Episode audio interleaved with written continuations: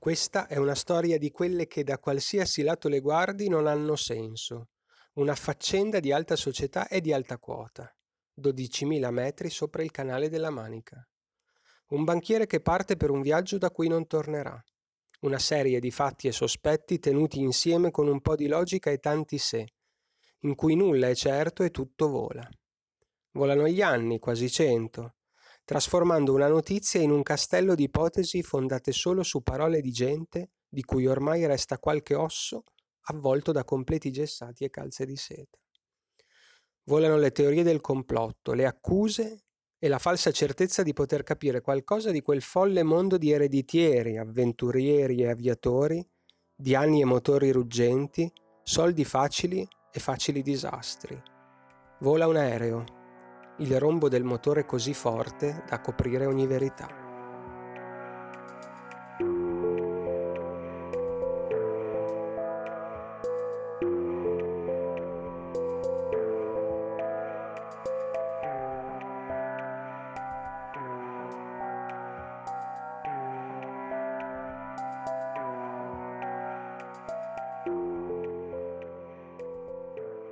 Bentornati a Ennesimo, questo è il secondo capitolo dedicato al caso della scomparsa molto misteriosa del banchiere belga Alfred Löwenstein, avvenuta il 4 luglio del 1928 eh, in un aereo o da un aereo che stava sorvolando il canale della Manica.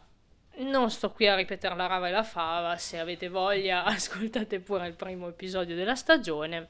Ah, precisiamo anche che il famoso bagno dal quale eh, Alfred si sarebbe buttato o per errore o volontariamente era costituito da un, due vani, un antibagno che condu- con porta che conduceva alla cabina e un'altra che conduceva all'esterno e un, appunto, un gabinetto privato con uh, un, quello, una specie di, di, di, di turca dove, dove, fare i propri bisognini. Ma turca eccetera. o ti appoggiavi?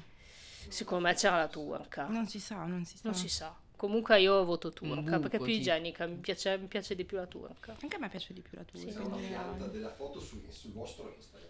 Giusto, Troverete tutte le cose sull'Instagram. In questo capitolo invece ci concentreremo sull'inizio delle ricerche e delle indagini, nonché delle prime teorie su che cosa è successo in quella giornata allucinante. Iniziamo dicendo che l'indagine vera e propria si arena e viene interrotta dopo pochi giorni. Così. Così perché dicono non sappia niente, ciao.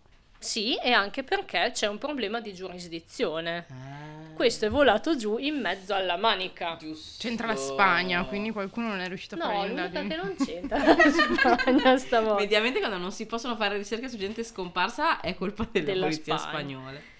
I francesi dicono che Alfred è caduto in acque inglesi. Cioè, ve lo smazzate se voi. Se lo vogliono proprio, proprio pulire, cioè lavarsene sì, sì, le sì. mani. Se, ne, se lo vogliono, raga. se lo palleggiano tra Calais, Dov- Dover e, e, e, Bruxelles. tra Calevo. no, no. Calais Dover. lavarsi, lavarsi le maniche. E... No, tagliamo per favore. No, no, no, teniamo tutto. teniamo tutto come il porco. non si butta niente. E perciò eh, dicono, i francesi dicono che Alfred è caduto in acque inglesi e perciò non è di loro competenza. Gli inglesi dicono che invece è eh, competenza dei francesi. Eh, cito direttamente da Unexplained Mysteries, i belgi non vogliono saperne niente. In effetti lui va in Inghilterra da un po'. Ma lui viveva tra Belgio, Inghilterra ah, e Francia. ok, ok, ok. Quindi aveva le case dappertutto. Aveva le case dappertutto. Ma e che nazionalità la... aveva? Belga? Lui belga, era proprio belga, nato a Bruxelles, però secondo me aveva anche delle, dei mezzi passaporti da tragatto di, di altri posti. Certo, nat- naturalizzato. Ma sì. Eh, in effetti cioè, non hanno neanche tutti i torti le polizie dei tre paesi, perché conosciamo noi l'orario approssimativo della caduta, ma non possiamo sapere in nessun modo dove si trovasse esattamente l'aereo in quel momento. Che è un po' il tema di quando sparisce la gente nella mia crociera, esatto, che non si sa quando sono esatto. spariti, quindi ops, chissà in che oh, acqua eh, erano. Non sono fatti eh, nostri. Ma. E comunque crociera è merda sempre. Certo.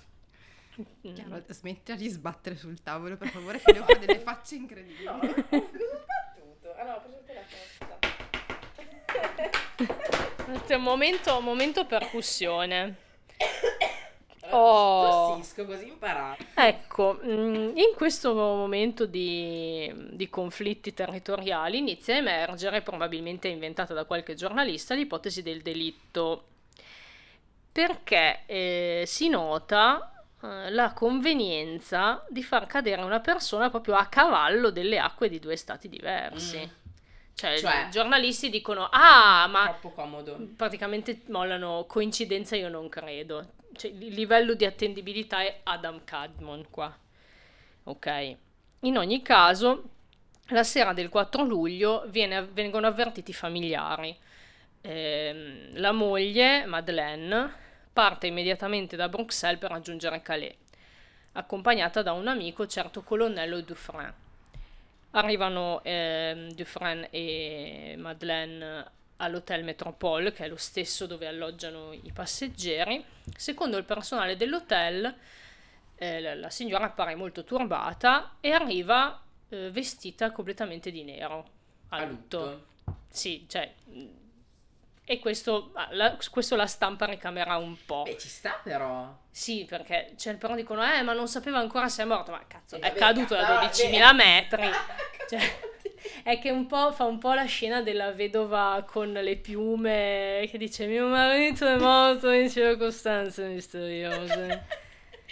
Scusa, allora, sei Però- una mega ricca di inizio Novecento e puoi fare la scena della vedova La fai. La fai. gio- la fai con la veletta e le piume, la fai, Sì, devi sì, farla. Poi lei era un'icona della moda Era degli un'icona della moda. No, sì, ma poi soprattutto di quella classe sociale lì. Sì, Cioè, avevano, va tenev- ci teneva uno. forse da... Eh, Ma poi no, era, di- cioè, era solo vestita a lutto. No, dimessa nel senso di, di mh, con vestiti da poraccia, no? no, Cioè, no, no, eh, ci avrà avuto una veletta che costa come eh, certo. la mia Ma macchina. il suo cioè, lavoro, sì. c'era gente che viveva Eh, di sì. quello. Comunque, il giorno dopo, 5 luglio, Madeleine fa subito diffondere eh, a mezzo stampa la notizia che offrirà una ricompensa di 10.000 franchi a chi ritroverà il corpo del marito. Subito da Calais e zone limitrofe iniziano a partire barche di pescatori, marinai e ricer- ricerche di volontari. Eh, dopodiché eh, Madeleine va all'aeroporto di Saint-Anglever a vedere, Dio non si dirà mai così, scusate se c'è qualche francese all'ascolto scusate, Ma i mai. vostri formaggi sono buonissimi e so- siete pulitissimi e vi vogliamo benissimo e non è vero tutto quello che dicono qua di voi. Comunque, Non succederà mai, vai tranquilla. no, succederà, non ci ascoltano neanche in casa nostra. Ehm, secondo... Ah, ecco sì, Madeleine va a vedere l'aereo. Secondo Donald e Robert, il pilota e il meccanico, durante l'osservazione Madeleine dice di essere alla ricerca di un messaggio da parte di Alfred, perché dice se si è buttato giù questo deve aver lasciato qualcosa Sul, sull'aereo. sull'aereo. In effetti è logico che avrebbe, cioè se, mi suicido da- buttandomi da un aereo bu- lascio Sì, o è stato un impulso improvviso, Sì, ma, è non un po' credo, strano. Non credo. Ma in realtà tutto ciò che resta di lui sono la cravatta e il colletto che lui si è tolto durante il volo. Il, col- il Perché si colletto, staccava il colletto? il colletto appunto credo fosse uno di quei colletti removibili rigidi, Erano inamidati. così. Erano così. Ah, Quelli sì? che si mettevano sopra la camicia. Sai, in, quel- in alcuni film C'era il si vede bottoncino esatto, dietro? quelli col sì, bottone sì, dietro. Che ogni tanto ci si vedono tipo nei film che ce li hanno Sì, sparati per ai far lati. vedere quando uno è molto stanco, ha lavorato s- troppo, gli sì. parte un pezzo di colletto. Sì, giusto. Erano quei vecchi colletti lì. Mm, mm, Ma la figata è che potevi cambiarti il colletto quando si consumava la camicia. Ah. Bello. Quindi tu la tua camicia te la tenevi per vent'anni e cambiavi solo il Solo il colletto, colletto, e che poi è la sì, parte che si, si Che si deteriora a contatto con la, sì, la fa pelle. schifo. Diventa gialla. Esatto. vero. Anche perché non si lavavano moltissimo, dico in generale. non stiamo parlando di Nessuna nessuno. nazionalità specifica. No, mi dispiace, no, in realtà, cioè, si scherza ovviamente. eh. Scusateci, scusatemi, mi prendo la responsabilità. Comunque, mm, succede una cosa interessante. La sera del 5 luglio, Madeleine Mison torna a Bruxelles. Si consulta con i legali di famiglia e i legali la informano che sul testamento di ehm, Alfred c'è una clausola che dice quanto segue.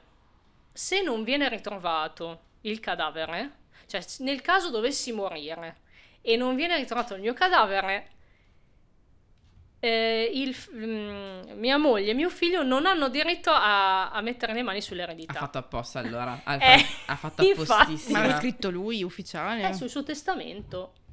Mi sa che ha scritto lui sì. Mm. Eh sì, perché È depositato dal ricconi, notaio, ricconi eh. qua lo fanno davanti al notaio il testamento. Dice nel caso io scomparissi nel nulla, Ha fatto- Dovete è- trovare è il uno cadavere. stronzo, Ha proprio fatto un, un, un dispetto. eh forse Ah, un po' sì. Scusa. Scusate, sto giocando con delle cose, mi sgridano. Allora, eh, nel frattempo, mentre lei riceve questa bellissima notizia dai notai legali, la ricerca in mare continua, però il tempo peggiora, il meteo peggiora, con mare mosso, alta marea che rallentano i tentativi. Alla spedizione di ricerca partecipano anche i due piloti, che sono una cosa un po' tenera, eh, cioè Donald, Drew e, e Robert, su una barca noleggiata a loro spese, che certo che, insomma, se, se ti offrono una ricompensa di 10.000 franchi, gli fai Ci sta, l'investimento. infatti. Vabbè, ma i pescatori potevano dargli un passaggio. Ah no, loro volevano cercarlo per i fatti loro, per trovarlo loro tenersi i soldi. Mm. Perfetti. Ognuno aveva i soldi. Volevano i soldi perché... L'8 luglio i sei testimoni, cioè i piloti e i passeggeri, vengono convocati a Bruxelles da Madeleine, che ha presentato eh, richiesta al giudice per far verbalizzare la versione ufficiale dell'accaduto, cioè mh, sperando che eh, la versione dei testimoni funga da prova della morte di Alfred e quindi le permetta di usufruire dell'eredità Del tes- eh, certo. anche senza un corpo. E il 9 luglio i sei si presentano infatti al Palazzo di Giustizia a Bruxelles, rilasciano una dichiarazione ufficiale davanti al giudice della Rouvière, ma eh, le versioni di uno dei testimoni cambieranno rispetto al primo interrogatorio avvenuto eh, alla base militare di St. Paul. Non riesco a immaginarmi come può cambiare. Eh, adesso, adesso ve lo dico. Insomma, cambia un dettaglio. non- Donald, il pilota, nel primo interrogatorio aveva detto che dopo aver appreso dell'incidente si era immediatamente diretto con l'aereo a St. Paul per atterrare. Sì. Invece al giudice belga dice no, non sono andato immediatamente, non, non- non ho proseguito dritto per atterrare a St. Paul, ma sono tornato indietro, ho fatto un'inversione in volo per, per guardare giù e Se vedere se riuscivo a, a vedere, a vedere Alfred. E gli altri dicono che questa cosa invece non è mai successa? Mm, no, questi so- non, abbiamo, non abbiamo alcuna conoscenza di Ok. quello che Ma dicono anche se lo altri. vedeva? Eh, infatti, cioè, Cioè, che cazzo cioè, di non è che puoi aveva? a- atterrare, cioè, ammarare con quell'affare lì. Ah, è morto. Eh, ciao, sei morto, addio. Boh.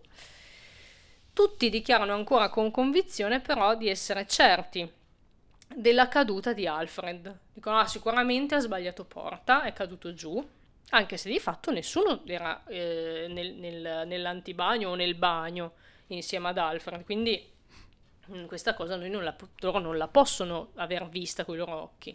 Cioè, magari fanno un, un discorso di non Deduzione. può essere successo nient'altro, perché lì non è Esatto. uscito. No, però loro proprio si dicono, si- siamo sicuri, quella esatto, è proprio la cosa che deve essere successa, anche se noi comunque non l'abbiamo vista. Certo. L'11 luglio cominciano gli esperimenti per ricostruire la situazione. E qui vedremo che perché la teoria della caduta accidentale qualche, pone qualche dubbio. L'11 luglio una squadra di esperti, non si sa se nominati dal giudice o dalla famiglia, fanno il primo esperimento per controllare la resistenza delle porte sull'esterno durante il volo e verificare se... eh, Cioè, è una roba pericolosissima, tra l'altro, questo esperimento. Io spero che questo tutti. esperimento l'abbiano fatto con dei paracadute Sì, saranno stati dei schiena. super esperti di paracadutismo. E infatti- Eh Sì. sì, ma perché i paracadute del 28 secondo me erano sicurissimi. Beh, vabbè, sempre meglio che senza. E comunque, ehm, l'esperimento è, eh, deve controllare, deve testare la resistenza delle porte sull'esterno e verificare se effettivamente una persona può aprirle per sbaglio, no? Mentre va. E mentre va. Il pilota George Tarrell della RAF prova e osserva che la porta, eh, la porta che dà sull'esterno, è ovviamente una porta molto resistente, Mm. che non può essere aperta da una persona sola, perché serve troppa forza. E soprattutto, una volta aperta, tende a chiudersi, va tenuta ferma. Cioè, se vuoi uscire, devi proprio voler Sì, uscire esatto. proprio Tantissimo. Altrimenti sì, è una di, credo, credo fosse una di quelle porte scorrevoli Sì. molto pesanti. Sì, quelli sono dei giuliari che fanno Sì, un- fanno clac. Fanno clac, non è... Vroom. Il tutto va calcolato in presenza di uno spostamento d'aria esterno che rende l'operazione ancora più difficile. Perché la porta si apriva verso, le... No, si apre verso l'interno. no, verso, credo verso l'esterno, però a scorrimento. A scorrimento. Cioè non tam così Certo, come apre la certo. porta di casa, ma eh, scorre su un suo binario, no? Il 12 luglio fanno un esperimento ancora più approfondito. L'ispettore a cui partecipa l'ispettore capo del Ministero dell'Aviazione inglese, Mhm. che si chiama JPC Cooper. Ehi. Ehi, e fa l'esperimento di sì, si può No, vabbè, adoro tutto. Cooper manda mm, Drew e Lit- cioè, eh, ordina a Drew e Little di sorvolare con l'aereo la stessa area più o meno dove è avvenuto l'incidente, alla stessa velocità e in condizioni meteo molto simili, cioè cielo sereno. Cooper stesso tenta di aprire la porta da solo in tutti i modi, ma dopo mm, molti tentativi riesce ad aprirla solo con uno spiraglio di 15 cm, dopodiché la porta si richiude da sola con violenza. Nel chiudersi, dettaglio molto importante, fa un rumore molto forte e provoca un'improvvisa corrente d'aria che viene percepita nettamente dalle persone in cabina e perfino dai piloti. Dai piloti, cavoli. Cioè, se senti quella porta lì che fa un ciocco, la senti anche davanti.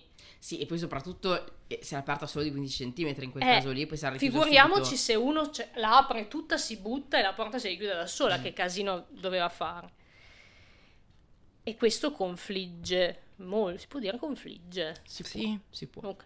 Questo va, entra in conflitto con la... mm, pardon, con eh, la versione dei testimoni. Insomma, da questi esperimenti emerge che l'unico modo per aprire la porta a un'ampiezza sufficiente per permettere a una persona di buttarsi di sotto è spingerla in due o più persone e anche così servono comunque molti tentativi e molta forza. Quindi, anche se fosse che non ha sbagliato, ma si voleva suicidare, comunque Eh. da solo non sarebbe riuscito. Non ci sarebbe riuscito, secondo mm, l'esperimento fatto. I periti, secondo I- i secondo periti. i periti, brava. Affidabili questi periti del 28. Beh, però vabbè, uno, uno Ma era era la- un sacco di gente brava nel 20. Cioè, Eh, non cioè, era il 1200. Penicillina, l'aereo. 28, non era ancora tipo che la usava No, la però, gente. però alla fine a- costruirli sti aerei ce l'avevano fatta. Eh. Questi qua, uno, uno dei, dei periti era il mega ispettore del Graf. ministero, qualcosa ne avrà fido dei- saputo. secondo me sono più seri dei periti di oggi quelli del Ma- 20. Io non mi fido. Più che più seri dei periti di oggi, sono più seri di sti sei deficienti che erano in aereo con lui. Infatti, secondo me è tutto un complotto. Ma Eh. sono tutti collusi. C'è anche la teoria che siano tutti collusi, la vedremo. Vedremo tutto. Nulla resterà, ne- nessuna, come si Pista dice, nessuna pista resterà non battuta. Passiamo al 19 luglio. Sono passati ormai 15 giorni dai fatti e ehm, siamo nel, nel mare presso le coste di Calais. Bevi, bevi. Immagina di essere presso le coste di Calais. Immaginiamo, ecco l'acqua di Calais. Cosa si beve a Calais? Boh. Eh, Non so, forse la birra. A birra di Calais? O del vino, del vino francese. Vino, vino. C'è freddo però, non so se ci sono le vigne, se lo faranno arrivare dal sud, hanno i treni anche loro. Anche se sono francesi. Poveretti, basta. Niente, questo è il meme di questa Niente. stagione. Offendere i I poveri francesi. francesi. Tanto nessuno francese ascolterà mai. Ma no, ma figuriamoci. Lì un sacco di amici francesi. Ecco, non dirgli che diciamo... Ma è un posto bellissimo, aiuto. È bello Calais. Bellissimo. Eh, ci vorrei andare. Così dopo mi trattano bene, che mi, se mi hanno sentito. Ma nessuno ti sente, vai tra. Tanto nessuno ti rivolge la... e tutti sanno che gli tratti tra- male. Nessuno ti rivolge la parola, sono tutti francesi. Cherche la vache. Cherche la vache. Où sont les Vestarelli? Guarda, guarda che bello il municipio. Che bello! Guarda che municipio che hanno a Calais. Sembra un castello. È bellissimo. Un castellone di Calais. Dopo questa promozione Vabbè. turistica a Calais, pagateci a Calais. grazie. Promo- m- potete sponsorizzarci. Sì, dopo che abbiamo detto che non si lavano, che non hanno i treni. No, abbiamo detto che siamo sicure che si lavano. E che hanno i treni. E che hanno i treni. che portano l'uva dalle vigne. Quindi, Eh, ho scoperto adesso come si scrive, tra l'altro, Calais. Ok. Calais. Eh sì. 19 luglio. Facendo Calais. la ricerca, Calais cosa si beve? Vino Calais, cerca. Ah, dicono che si mangia il pesce, la carne, Ah, i formaggi, Ok, come nel resto del mondo. i dolci. Eh, Dicono niente, ti partono da un'altra parte se vuoi bere e mangiare, quindi non, Ah, non bene. Niente, niente. ok. Siamo a Calais il 19 luglio del 1928. Ah, scusate, c'è il distillato di mele della Normandia, il Calvados. Il Calvario. Ma il Calvados non è un porto tipo di un altro posto del mondo? Faccio subito la ricerca Calvados. Non sapremo mai cosa succederà. È un distillato, è un'acquavite a denominazione di origine di sidro di mela prodotto in Normandia e in Francia. Ma è famosissimo il Calvados. Io pensavo fosse in un'altra zona. Ma tipo, pensavo Possiamo fosse il averlo, Portogallo. vorrei assaggiarlo. Allora, la prossima volta compriamo il Calvados per Sì. il prossimo. Ma chi lo beveva il Calvados? Uno famoso, tipo Maigret. Ma forse sì, non lo so. Adesso cerco Maigret Calvados. Va bene, diventa... benven- benvenuti a serata su Google. Nella cultura di massa. Sì, hai ragione, Chiara. Commissario Magret. È noto per essere la bevanda preferita del commissario Magret. Protagonista ma di molti che- romanzi dello scrittore Simenon. Che cultura! Io non ho mai letto un libro di Simenon. Io sì, fa- non dico niente. Merita, sì. Ai ai ai ai, ah, niente. Ritorniamo, siamo, immaginate di sorseggiare un buon Calvados guardando il mare di Calais il 19 luglio del 1928. Sono passati ormai 15 giorni dalla scomparsa del banchiere Alfred Löwenstein. Nel mare, presso le coste di Calais, tale Jean-Marie Beaugrand, comandante del peschereccio di nome Sainte-Thérèse de l'Enfant Jésus, Beh, un po' un peschereccio anche non è. Ma sembra una roba del Benin, tipo. Ma è lunghissimo, eh, si vede che volevano consacrare sto peschereccio a Santa Teresa del Bambino Gesù. Ma sembra una roba. Eh, vai a capire perché, sarà stato molto devoto Mm. l'armatobo. Insomma, mm, il, peschereccio Saint-Thérèse de l'Enfant Jésus sta pescando nella Manica quando eh, i marinai scorgono qualcosa galleggiare all'orizzonte. Allora, se state mangiando, se siete mm, giustamente sensibili a queste tematiche, Ma giustamente cosa? Vai di dettagli crudi. no, perché fanno un po' schifo. Vabbè, uno non ascolta un, un podcast di True Crime No, se però non vuoi i vabbè, dettagli saltate due Io sono minuti se vi fa troppo schifo parlare di, Due di minuti, cadaveri. così No, tanti. un po' si perdono tutto, il bello. Va bene, io lo dico, eh, è responsabilità vostra. E si accorgono che la cosa che galleggia è chiaramente un corpo, un cadavere. Il comandante, con l'aiuto dei pescatori, lo tira fino a bordo con una rete e tutti sperano si tratti di Alfred per spartirsi la, la ricompensa Certo. di 10.000 franchi. Il cadavere è molto molto decomposto, Eh, dopo 15 giorni quasi irriconoscibile in acqua. perché è stato appunto molti giorni in mare. Però eh, ah, indossa soltanto un paio di mutande di seta, immagino i boxer, quelli un po' fluttuanti, È lui. calzini, scarpe e, questo dettaglio, un orologio con incisi il nome e il cognome Alfred Löwenstein e il suo indirizzo di Bruxelles. Dai. Eh. Mm, sta- state pensando quello che sto pensando io, vero? Cioè che è un po' troppo... È un po' too much. Mm. Eh, Vabbè, aveva paura di perderlo. eh, cioè, no, nel senso che c'è proprio l'orologio col nome, il cognome. No, poi soprattutto quando ci sono 10.000... Cosa sono? 10.000? No, io sto Ah. pensando a un'altra cosa Sì. in realtà. Ah, no, io invece cioè- pensavo fosse una roba per truffare chi aveva messo in palio i soldi. Invece no. No, no, no. Perché era effettivamente sull'orologio. era- Ah, l'orologio era ok. suo. Mm. Infatti. Comunque, Chi mm, ce l'ha messo? qualcuno che aveva bisogno di un cadavere per usufruire dell'eredità. Quindi lei è andata famiglia. sua. Ma tra l'altro chi cazzo scrive l'indirizzo sull'orologio? No, le- l'indirizzo sull'orologio c'era scritto veramente, cioè magari lei aveva veramente un orologio suo e l'ha, l'ha messo al primo cadavere. Cioè, il Calè ce l'ha, quando va su Google Ma c'è quanti cadaveri ci sono nella manica? Cioè, oh. No, Eh, ma lo no, sa eh, tutto Basta lei. che prendi uno un po' decomposto dal cimitero, Cioè, lo ce l'ha butti in avuto mare. lei, ha lo- pagato della gente per farlo. Sì, lo fai frollire tre giorni. Mi sembra un pochino macchinoso. Tu hai presente l'eredità che c'aveva quello là? Eh, farei le cose macchinose anch'io, Allora, questo orologio ce l'aveva su o no? Ce l'aveva sul cadavere questo orologio? No, però lui quando è partito... Sì, ce l'aveva su, dico, ce c'aveva su un orologio, portava sempre Ah, però l'orologio. non- Comunque sto cosa di scrivere gli indirizzi nell'orologio non, cioè, non mi risulta. Eh, ma forse in caso per... Eh sì, perché trovi un orologio d'oro e dici aspetta che lo restituisco. Ma dici, ma maga- magari questo di un mega ricco che mi dà, dei mi dà più soldi di quello che vale l'orologio. No, te lo tieni. Beh, comunque ce, ce l'aveva davvero questo, questo orologio con l'indirizzo. Insomma, era suo. Era suo, sembra fosse suo.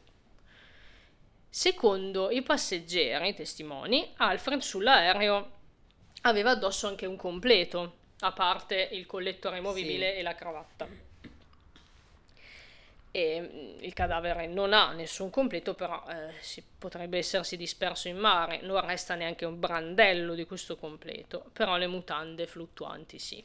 Sì, è un po' strano, o era vestito... Cioè, se è sparito vestito, deve rimanere vestito, non è che vengono... Al- cioè, Sì, non è che le onde del mare ti spogliano come se... eh, Più che altro non così ordinatamente. No, cioè, come se tu ti braghe, togliessi la giacchetta eh, alla sera, la camicia per andare a Un letto. po' strano. Mo- Quanto, è si- molto quanto si strano. gode il DNA, madonna? Eh, eh. Allora, mm, il mm, comandante Bogran vorrebbe portare il cadavere al porto, trasportandolo con il peschereccio. Ma una parte dell'equipaggio protesta e arriva... Eh, arriva a minacciare l'ammutinamento perché a bordo l'odore sta diventando insopportabile. Vi faccio notare che questa non era una nave che trasportava mm, profumi di bergamotto, ma era un peschereccio. Quindi secondo me le persone erano avvezze a degli odori abbastanza forti. Doveva essere veramente un bouquet allucinante.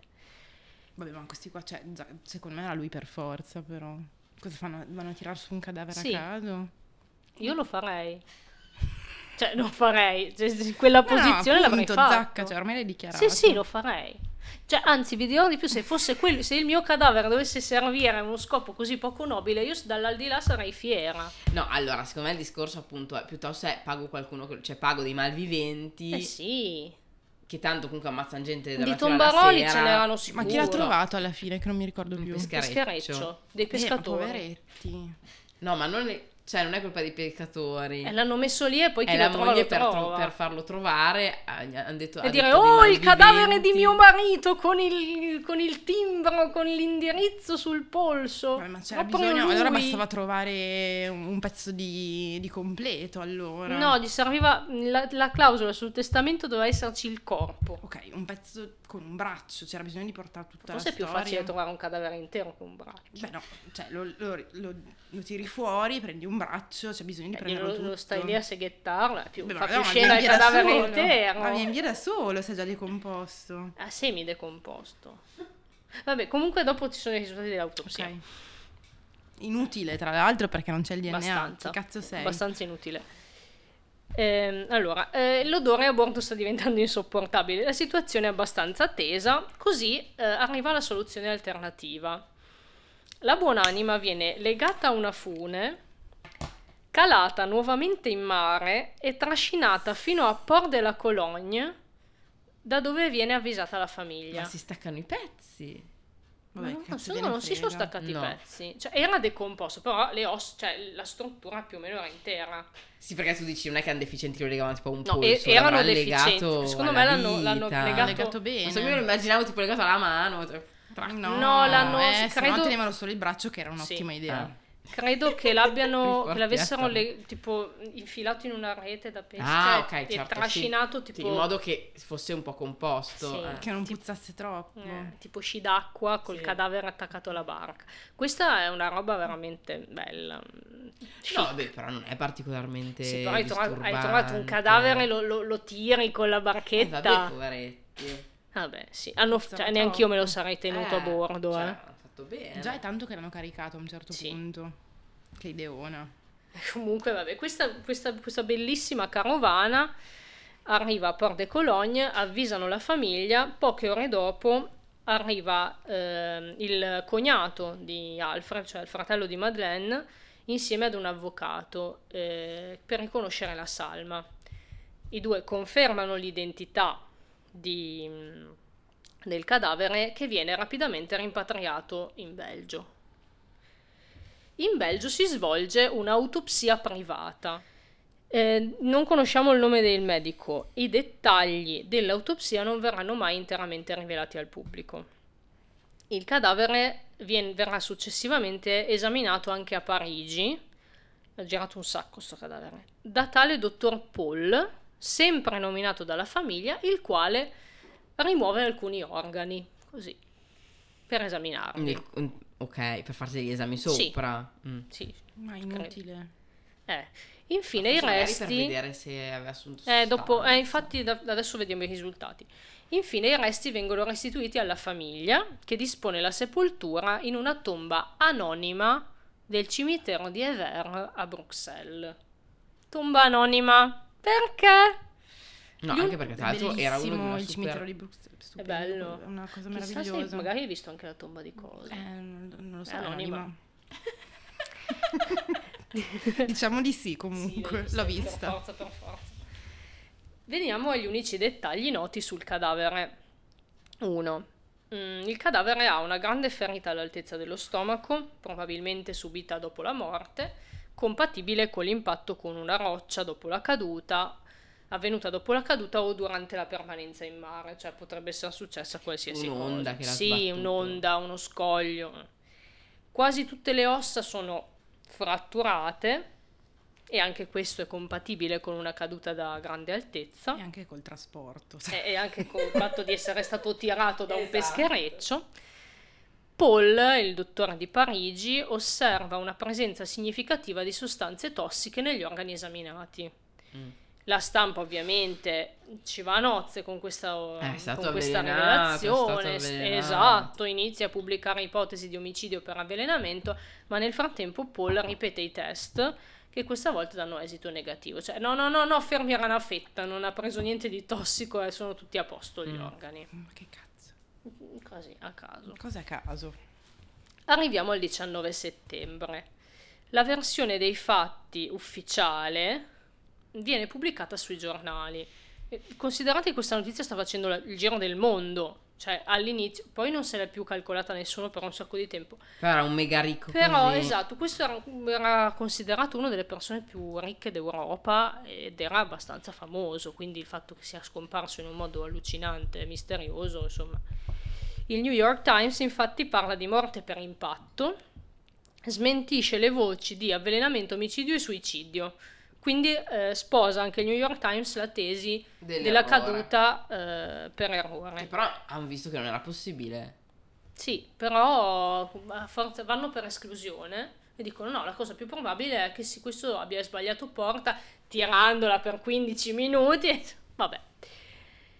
Eh, noi sappiamo che Alfred non è caduto dalla porta per sbaglio e non si è probabilmente suicidato e allora rimane l'unica ipotesi che resta è quella del complotto Eh e sì. dell'omicidio e se è omicidio qualcuno dei passeggeri, almeno qualcuno dei passeggeri, se non tutti, devono essere coinvolti. coinvolti. Esatto. Questo ci porta alla prossima puntata, capitolo 3, dedicato ai sospettati e alle piste, le teorie che li riguardano. Molto bene. Siete- Wow. Fateci sapere se siete le vostre teorie, fateci sapere le vostre teorie scrivendoci su Instagram. Qualcuno di voi è un esperto in aerei. Esatto. Esperto di aviazione Pre- del Novecento. Seconda guerra mondiale. Sicuramente. Velivoli prebellici. Una canzone di Battiato. Velivoli prebellici, ricchi banchieri belgi. Bene. Sul cane della manica. Sul canale della Manica. Terribile. Va bene, grazie e mm, buonanotte. Grazie e buon volo.